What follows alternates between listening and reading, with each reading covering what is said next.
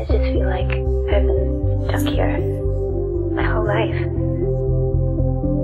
There must be something else out there, waiting, you know? Just for us.